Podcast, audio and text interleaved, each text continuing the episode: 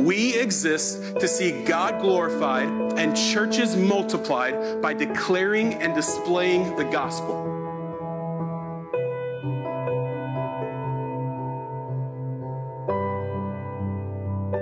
Before we go to our sermon this morning, uh, let's go to the Lord in prayer. Would you bow your head with me and uh, let's let's lift our hearts to God together. Lord, there is nothing that we have in this life. And there is nothing that we will have in the life of the world to come that we haven't received from you. Lord, you're the giver of every good and perfect gift. It all comes down from you, the Father of lights. We confess that it is by your kind and gracious providence that we can live and move and have our being. You give life and breath and everything, and we owe it all to you. And all that we have, we give back to you in worship today. We ask that you would speak. Speak now as, as we, your people, have much to learn. We, we lack the wisdom that's required to live as you, you've called us to live. But your word gives us a promise that whatever we lack, whatever we don't know, we can come to you and we can ask you for it. And you will give generously and without reproach. So we ask, Lord, give us wisdom because we know that really that's just another asking another way of asking you to give us Jesus. We confess that he is the wisdom and power of God. In him are hidden all the treasures of wisdom and knowledge. So show us Jesus. Show him to us in your word today, we ask. Amen. We are continuing our series this morning in 1 Timothy. So if you would turn in your Bible with me to 1 Timothy chapter 2. 1 Timothy chapter 2. We'll be looking at the first seven verses of chapter 2. We remember, of course, that this is a letter written by the Apostle Paul to a young church leader after whom the letter is named. And the context of the letter is, is Paul urging Timothy to contend with the false teachers who had crept into the church there in the city of Ephesus. He says to Timothy at the very beginning of the letter charge these people, charge these false teachers to not teach any different doctrine. They are not to teach anything that contradicts or undermines the truth of the gospel. Now, uh, just kind of speaking a, on a personal level here, it's not difficult for me to put myself in Timothy's shoes because this isn't the kind of thing that, that you necessarily envision for yourself when you go into vocational ministry. No one says, I'm going into ministry because really I enjoy conflict. Right? No one in their right mind desires to be embroiled in a heated confrontation. And yet, that's exactly where things were headed for Timothy. He was on a collision course with these false teachers. There was no way around it. He was going to have to confront them. And this must have seemed to him a daunting task. We, we wouldn't blame Timothy for feeling somewhat intimidated by this. After all, he was a, a young, inexperienced church leader.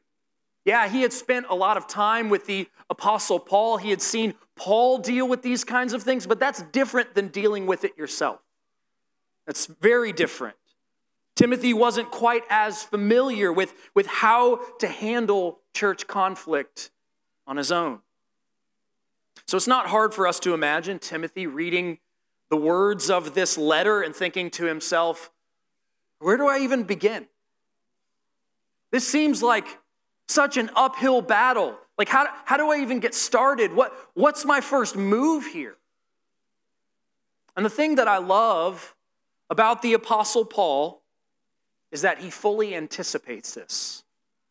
He anticipates that that these questions, that these anxieties would be swirling around in the mind of Timothy. He, he, he's not at all out of touch with how Timothy must have felt about this, which is why Paul doesn't give Timothy a very difficult assignment just to leave him hanging. Now, in the text we're going to look at today, Paul actually begins to lay the groundwork for how Timothy can begin to counteract what's happening with these false teachers. Of course, Paul doesn't do this by offering Timothy a silver bullet solution. He doesn't offer a step by step program. He doesn't offer a dissertation with airtight arguments that would shut down these false teachers. That's not what Paul does. Instead, Paul starts by reminding Timothy of what the church is called to do. He knew that's what Timothy most needed to hear. Timothy needed to be reminded that the church is called to make Jesus known to all men. That's the mission of the church. It's our mission in every age. It's, it's to hold the truth of the gospel high so that everyone would have a chance to hear about Jesus. And this, this mission, this, this understanding of what the church is called to do, it, it stood in direct contrast to these false teachers that Timothy was supposed to confront. Remember, all these false teachers wanted to do was sit around and speculate about nothing. That's what Paul says at the beginning of chapter 1. He says that, that they had wandered into what he calls vain discussion.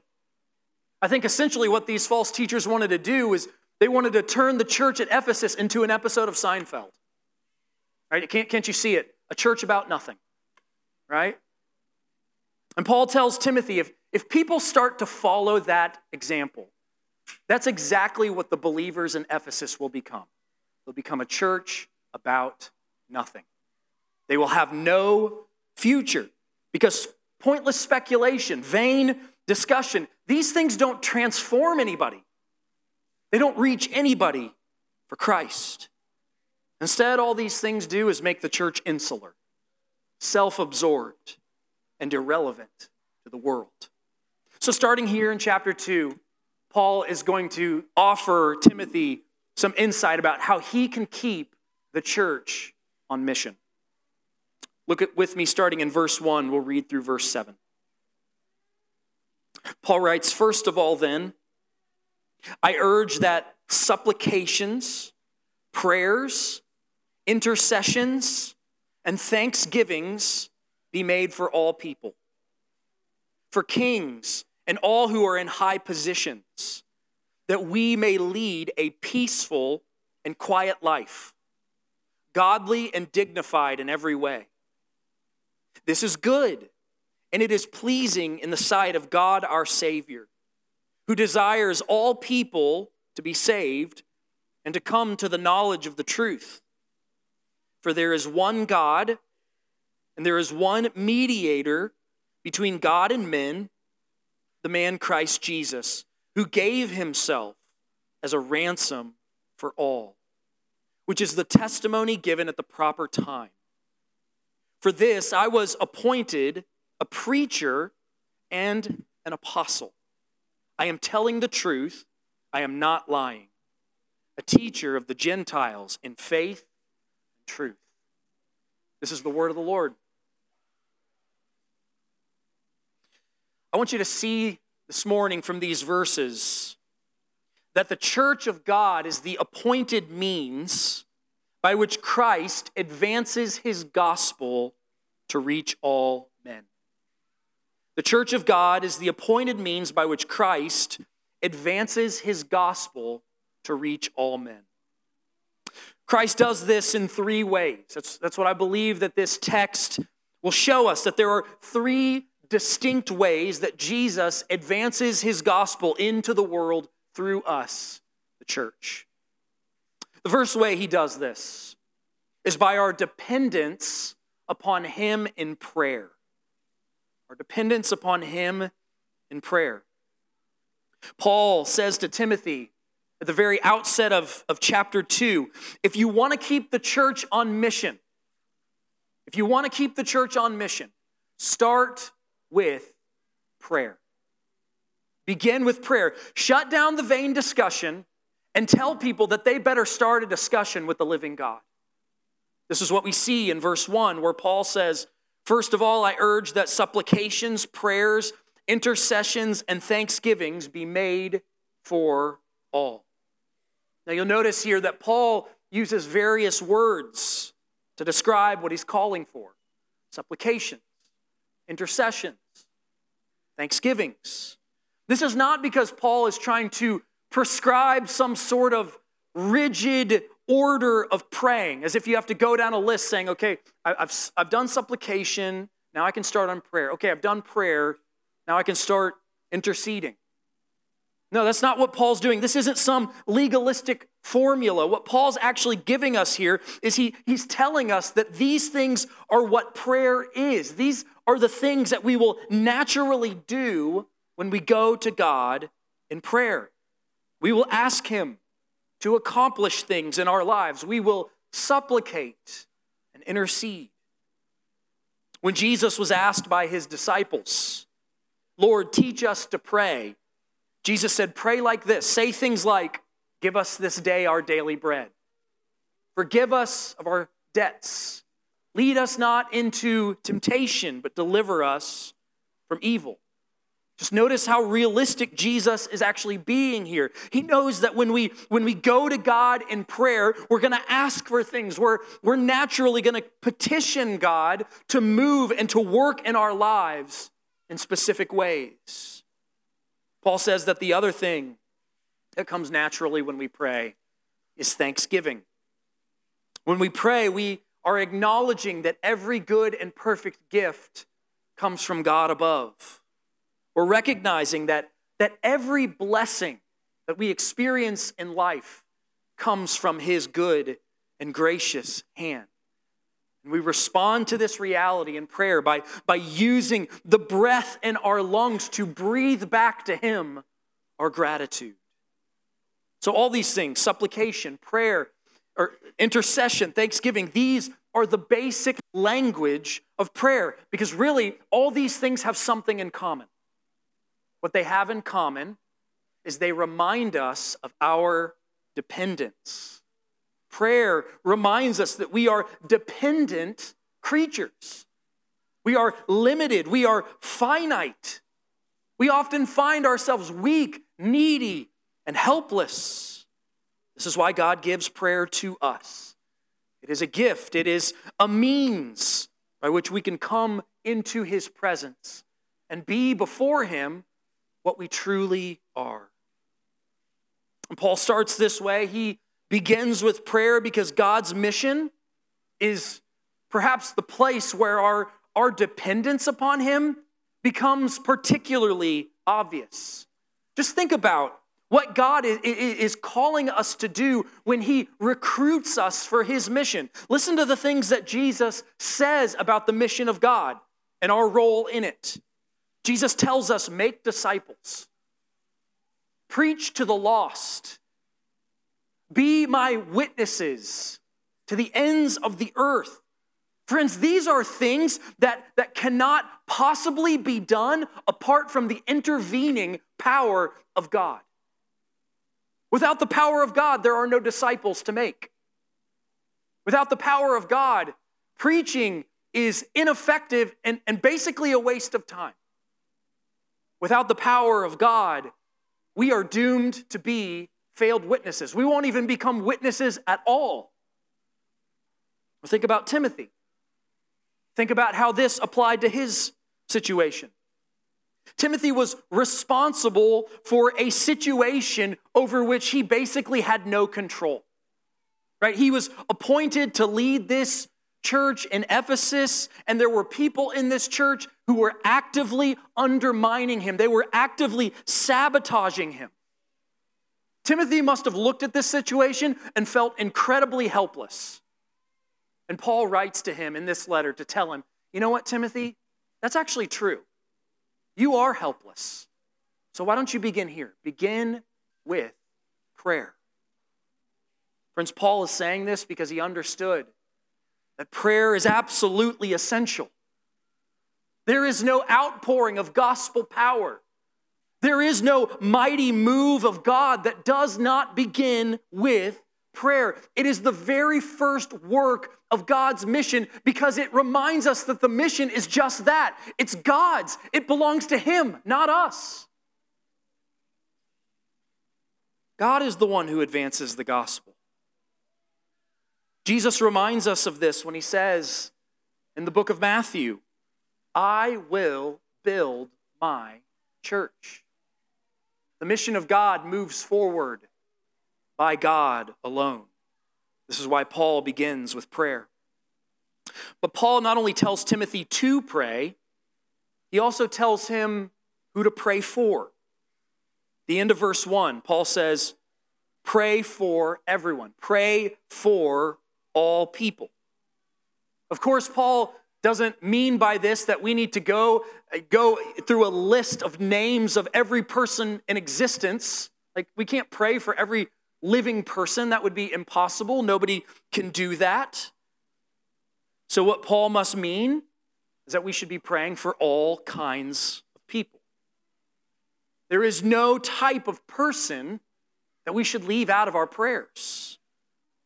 Most of us, of course, pray regularly for our loved ones.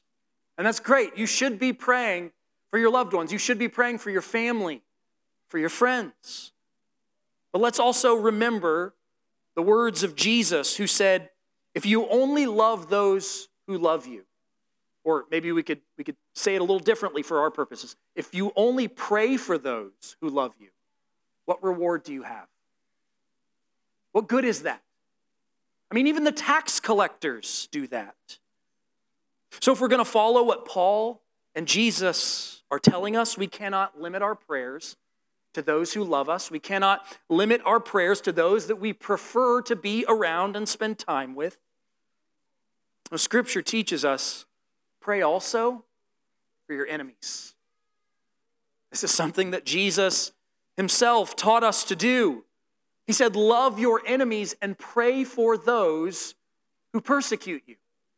But this isn't just something that Jesus taught, this is something that Jesus himself modeled when he said from the cross of those who were persecuting him and brutalizing him and killing him Father, forgive them. They don't know what they're doing. Jesus himself, at the hour of his greatest suffering, prayed for his enemies. So that person who maligns you, that person who slanders you and mistreats you, that, that person who sabotages you at every turn, pray for that person. Do not omit them from your prayers. No, include them in your prayers. Bring them to God in prayer because they need Christ. They need His grace to break through and transform them. Friends, no one is so bad that they don't belong in our prayers because no one is so bad that Jesus cannot reach them. Paul says in verse 2 specifically, we should be praying for our governing officials. Now, I'd imagine that as Timothy is passing this along to the congregation there at Ephesus that maybe it was maybe it was met with a wave of groans. Maybe there were some people in the room there that day when Timothy said this, we should pray for our governing officials. Maybe some in the room rolled their eyes. Maybe there was that, that smart aleck in the back of his uh, in the back of the room who raised his hand and said, Does praying the imprecatory psalms count? No doubt Timothy had some people squirming in their seats. Because listen, this doesn't come naturally to us. This doesn't this isn't the first thing that we want to do when we think of our governing officials. Instead, if we're honest, what comes most naturally when we think of those who govern us is cynicism. Right? It's not prayer. No, we're, we're cynical because we've, give, we've been given plenty of reasons to view our governing officials in the most negative possible light. As the saying goes, so we believe that power corrupts and absolute power corrupts absolutely. But even if that saying is true, even if we can point to countless examples of it, that does not absolve us from what Paul is instructing us to do here. We are to pray for all men, all men without exception, and that includes our governing officials. They may be corrupt. They may enact laws that we as, as Christians find to be unjust. They may have a personality that rubs you the wrong way. Paul says, I get all that, but still, pray for them. Pray for your governing officials. This is actually something that the earliest Christians were very serious about doing.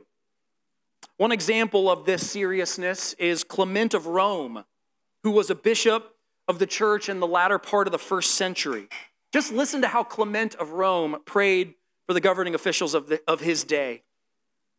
He prayed, Grant to them, O Lord, health, peace, harmony, and stability, that they may blamelessly administer the government which you have given to them.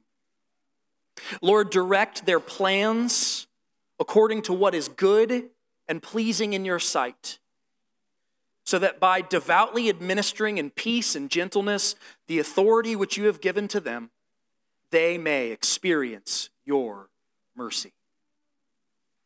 Friends, that's quite amazing. It's quite amazing when you think of, of the context in which that prayer was prayed. Do you know how brutally the Roman Empire was treating Christians in the latter part of the first century? It was horrific. Clement of Rome had every reason to hate his governing officials. He had every reason to have nothing but disdain for them. But instead, what we find here is we find him praying God, would you allow them to experience your mercy? God, would you give them peace and stability? That's what Clement of Rome prays.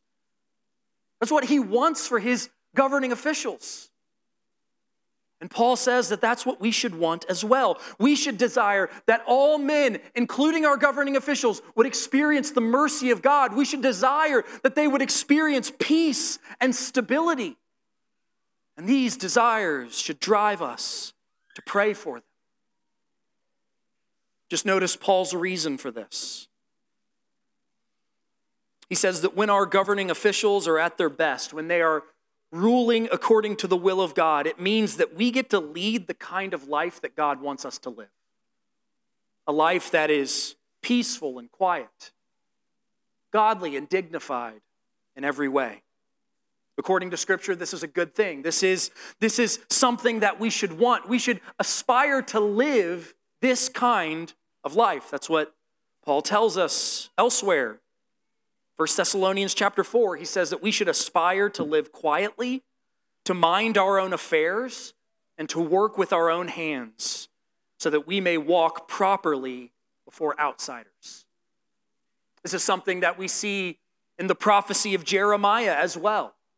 God is, is speaking to the captives of Israel who found themselves in exile. They were miles and miles away from home, stuck in Babylon, the very last place that they ever wanted to be. And God tells them this Seek the welfare of the city to which I have sent you, and pray to the Lord on its behalf. For in its welfare, you will find your own welfare. Paul says in verse 3 that this is good and pleasing in the sight of God our Savior when we pray for all men, when we pray for all kinds of people, it's for our good, it's for their good, and ultimately it's for the glory of the Lord our God. It, it pleases Him, it honors Him, it brings Him glory when we depend on Him for what we need. It brings Him glory when we depend on Him to move His mission forward. And that's exactly what happens when we pray. We are dependent. That's the first way that Christ advances his gospel through us. It's by our dependence upon him in prayer. Now let's look at the second way. Verses 4 through 6. These verses show us that Christ advances his gospel through us by our confession of his exclusivity. Our confession of his exclusivity. The interesting thing about what Paul does in, the lead up to these verses is he makes a very inclusive statement in verse 3 that God our Savior desires for all to be saved and to come to the knowledge of the truth. So, j- just as we're told that we're supposed to pray for all kinds of people, now we're being told that God desires to save all kinds of people. This means that his kingdom is multicultural, it's multinational. His kingdom includes the rich, the middle class, and the poor. He invites educated people into his kingdom, he invites uneducated people into his kingdom. There are people from sprawling modern cities that belong to the kingdom of God. There are also people who belong to the most remote villages on the face of the earth who also belong. There is no type of person, in other words, that God has left out. The doors to his kingdom are wide open. And yet, there is only one way in. There are not many ways to God, as some would have you believe. No, salvation, Paul says, comes only by the knowledge of the truth. This is what Paul says in verse 4. And he, he tells us what this is, what this knowledge of the truth is. So he follows a, a very inclusive statement immediately with a very exclusive statement. He says that the knowledge of the truth begins with the confession that there is only one God. The Christian faith, as you know, I'm sure, is stridently monotheistic. A few moments ago, we said the Nicene Creed together. How did that creed begin? I believe in the one God. I believe in one God and only one God. It believes this way, or it begins this way for a good reason. Because this is the all encompassing premise of the Bible. This is, this is the foundational truth on which Scripture is resting. When God speaks to us in His Word, He says things like this from Isaiah chapter 45 I am the Lord, and there is no other. Besides me, there is no God. That's exactly what Paul is asserting here in 1 Timothy. Yes, salvation is offered to all men, but there is only one God who saves. And Paul does not leave us to wonder who this one God is. He says that this one God who saves is the King of the ages. He is God the immortal, God the invisible. He's the blessed and only sovereign, the Lord of lords who, who dwells in unapproachable light. He's the one who no one has ever seen or can see. Paul says, To this God belongs all honor and eternal dominion. Friends, there is only one God. But Paul goes even further than that. It's not just enough for, for Paul to say that there's one God. Paul must also assert that this one God has appointed one mediator. Verse 5 There is one God, there's one mediator between God and men, and that one mediator is the man Christ Jesus.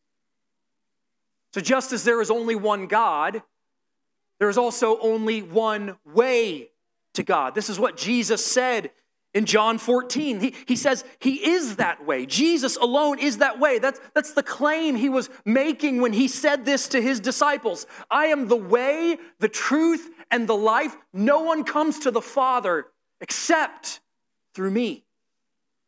Again, don't lose sight of what Paul has told us already, right? Everyone is invited.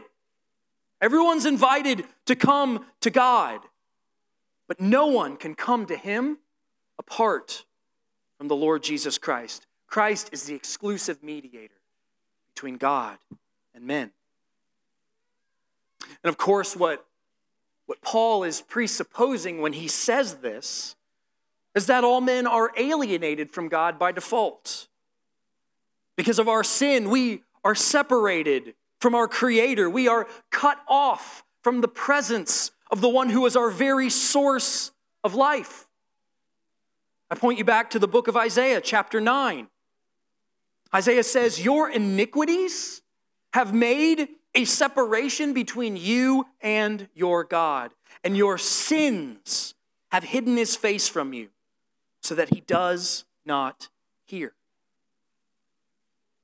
What Isaiah is saying there is that the problem for every person who has ever lived is that there is a breach.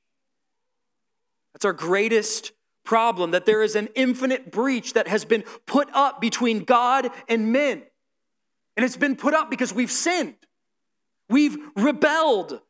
And this breach is something that we, in and of ourselves, are powerless to repair. There is absolutely, positively no way for us to overcome the separation that our sin has caused.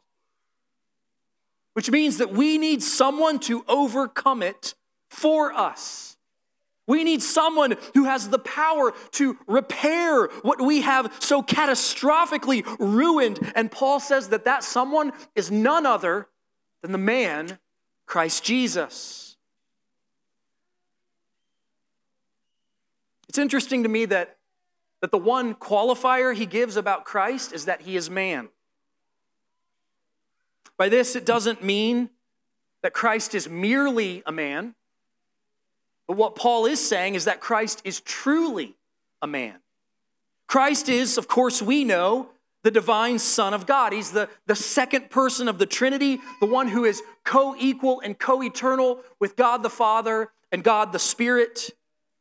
We confess this in the Nicene Creed today when we said that the one Lord Jesus Christ is God from God, light from light, true God from true God. He is begotten, not created. This one, Lord Jesus Christ, is of the same essence of God Himself.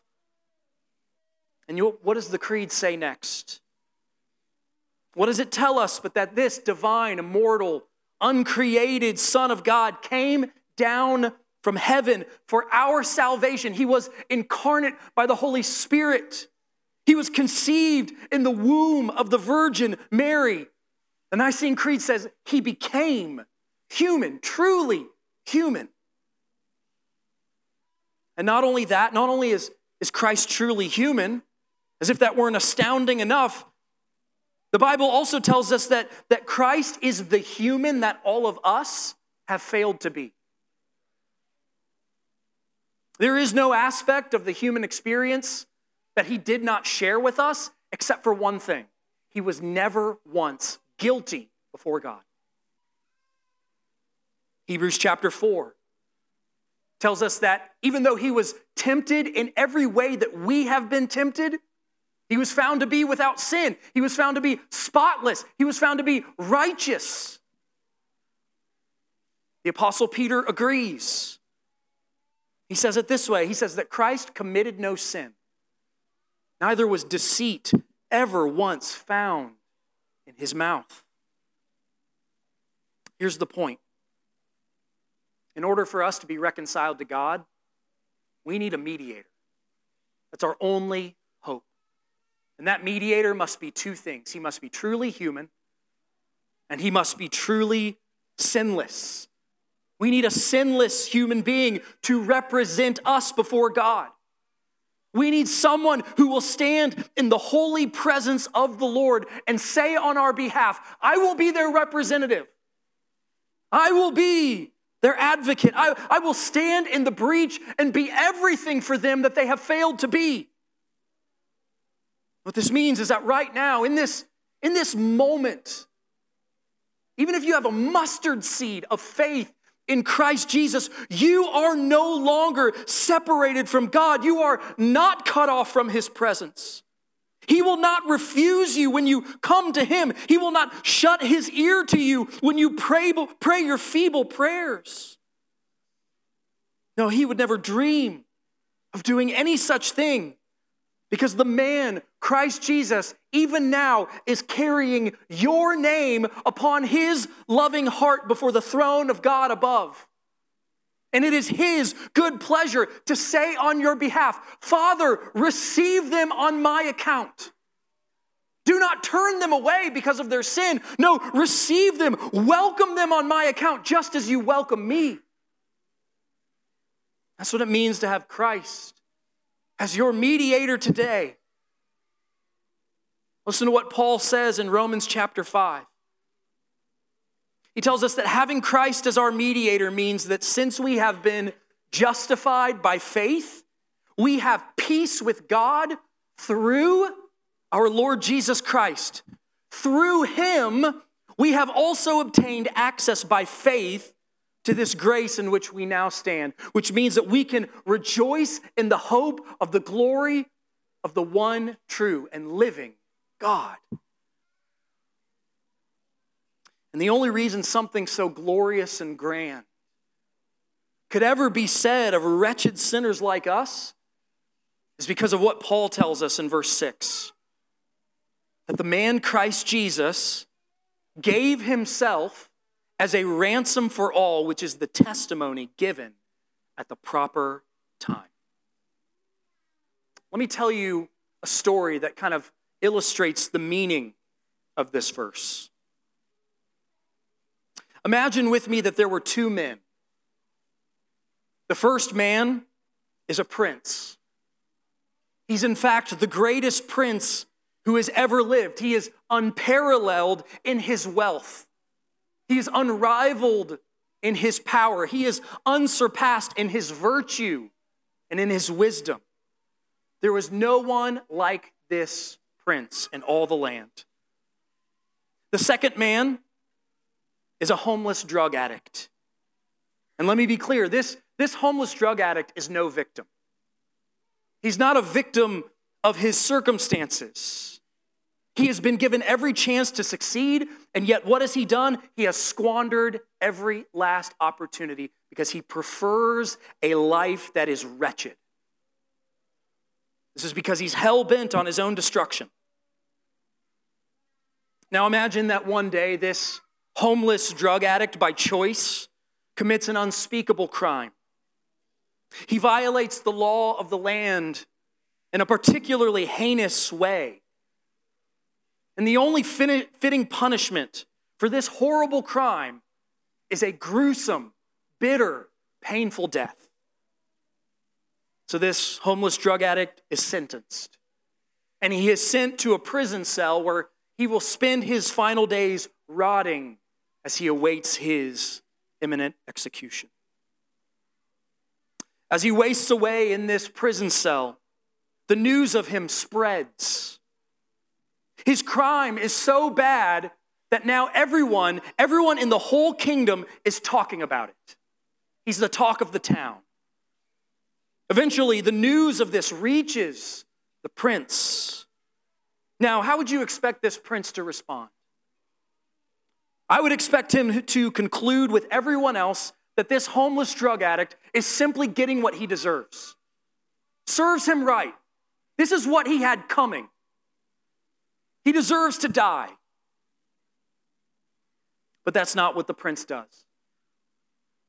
That's not what he says. Instead, the prince is moved deep within his heart. His compassion is stirred mercy wells up within him. And this prince is, is so moved by the plight of this homeless drug addict that he does the unthinkable, he does the inexplicable, he does something that scandalizes the entire kingdom.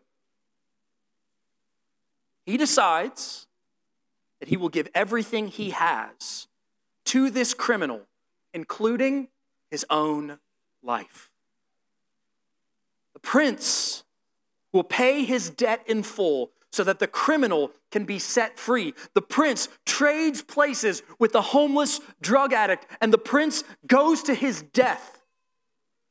While the drug addict now gains access to everything that belonged to the prince. The drug addict has access to his palace. The drug addict has access to his wealth, to his throne everything because the prince has spared nothing. Now, that story, in its own very limited way, I'm not saying it's a, there's an exact correspondence, but in its own limited way, it scratches the surface of what it means for us to have Christ as our ransom. Jesus spared no expense. He did what was required in order to, to set us free from the penalty of sin. This is what the author Philip Yancey refers to as the atrocious mathematics of the gospel. It just doesn't add up, does it? Here we are, sinners, too damaged, too messed up, too guilty before God to even deserve a passing glance from the holy eyes of Jesus. This is what Paul says in Romans chapter 3 that because we have turned aside, because we have turned from God and become bent in on ourselves through our sinning, we have all, every last one of us, we have become worthless. By all accounts, we are a bad investment, especially when you think about what the payment will require. Romans chapter 3 again the wages of our sin is death. That's the price of our ransom. That's the cost. It's certain death. But praise be to God, the man Jesus Christ decided to skip out on the cost benefit analysis. He did not consider himself to be above what was required to ransom the lowest of the low.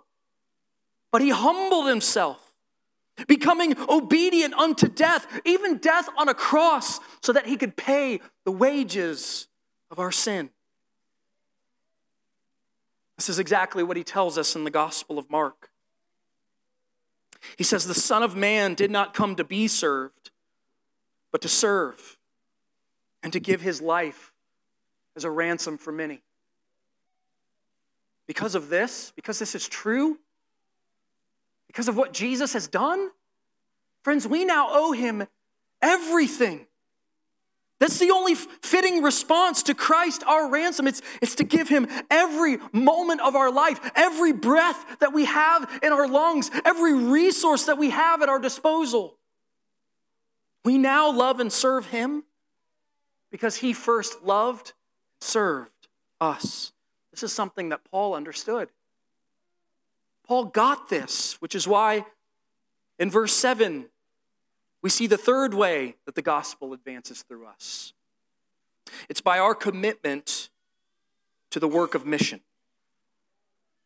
Look at the, the first five words of verse 7. For this, by for this, Paul is talking about the one and only God, the one mediator who became our ransom. For this, because this is true, Paul says, I was appointed. For this, I was appointed. In other words, Paul is saying that the one God, the one mediator who had ransomed him, has now recruited him. He has now enlisted him. Paul now obeys the marching orders of the prince who had paid his ransom. We see what this looked like for Paul specifically. Let's read on. He says, For this I was appointed a preacher, an apostle, a teacher of the Gentiles in faith and in truth. That was the specific calling that God had placed on Paul's life. Paul is describing that to us. Now, odds are your life will never look anything like the life of the Apostle Paul. For one thing, none of us are apostles, so we can scratch that off the list. Most of us are not called to be preachers and teachers. Probably the majority of the people in this room will never go into vocational teaching or preaching ministry. But all of us, if we are Christians, whatever we are called to do by way of our vocation, all of us are called to do something for the mission of God. We are no less appointed for the work of mission than Paul was. And what that means is that the work we're, we're, appointed to do, that work for every last one of us begins in the same place that it began for Paul. It begins with prayer. It all begins with prayer. And so I want to end the sermon today exactly where I started it with a call to prayer. I want to call you to pray. Here's what we need to realize, okay? Our level of commitment to the mission of God is measured by prayer. Our level of commitment as a church to the mission of God is measured by prayer. I once read a quote that went something like this What a man is on his knees before God, that he is and no more. That could be said of individuals, but it could just as easily be said of a church. It could just as easily be said of us. We can either be a church about nothing, like those false teachers in Ephesus wanted, or we can be a church on mission. The difference between those two is prayer. It's prayer. Who we are as a congregation is measured in how we pray, it's measured in how much we pray, it's measured in what we are praying for. So I believe that there is no call more important for us today than to be about praying, to pray specifically and with urgency for lost people, to pray for all men, to pray just like Jesus taught us to pray. I'll close with these words from Jesus in Matthew's Gospel. The end of chapter 9, Matthew records this. Jesus went throughout all the cities and villages, teaching in their synagogues and proclaiming the gospel of the kingdom healing every disease and every affliction. When he saw the crowds, Matthew says he had compassion for them because they were harassed and helpless.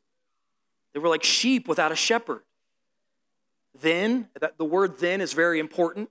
Then Jesus said to his disciples, He says this out of the compassionate overflow of his heart. He says, The harvest is plentiful, but the laborers are few.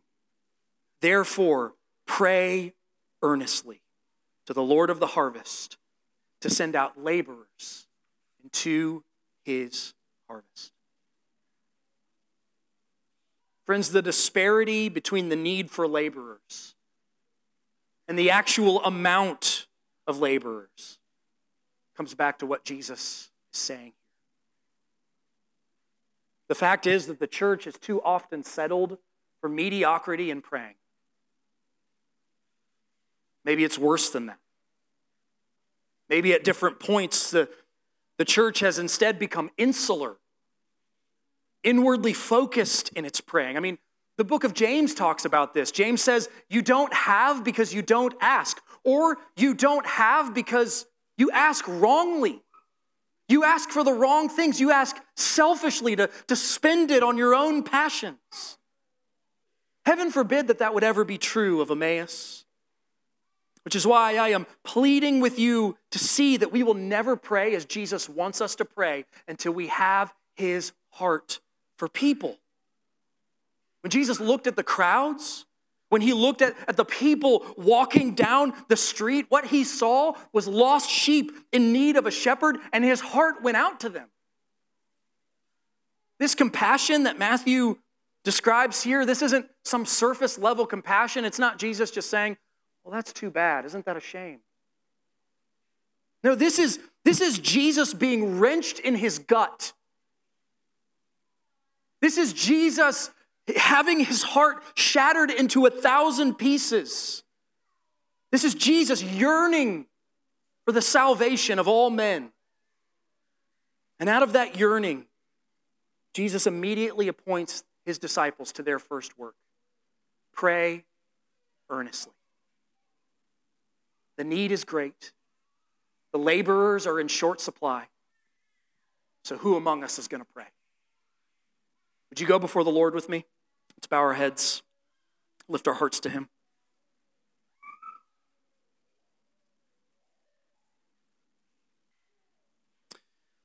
Our Father in heaven, you, you have called us out of darkness and into your marvelous light, and you have done this so that we might declare to the world the excellencies of Christ Jesus, your Son. So, to that great end, Lord, would you make us a church that is radically dependent upon you in prayer? Make us a church that prays often and earnestly for lost people. Make us a church that boldly and joyfully confesses before a watching world that Jesus is the only mediator, He's the only Savior of the world. Make us a church that is faithful to your mission wherever we are, wherever we go. So we ask today, Lord, would you break our hearts for the lost? Would you give us the compassionate eyes of Jesus to see just how, the, how great the need is? And Lord, let that compassion produce within us a great sense of urgency for the task that is yet unfinished the task of reaching all men with the good news that we believe and confess today. It's in Christ's name that we ask these things. Amen.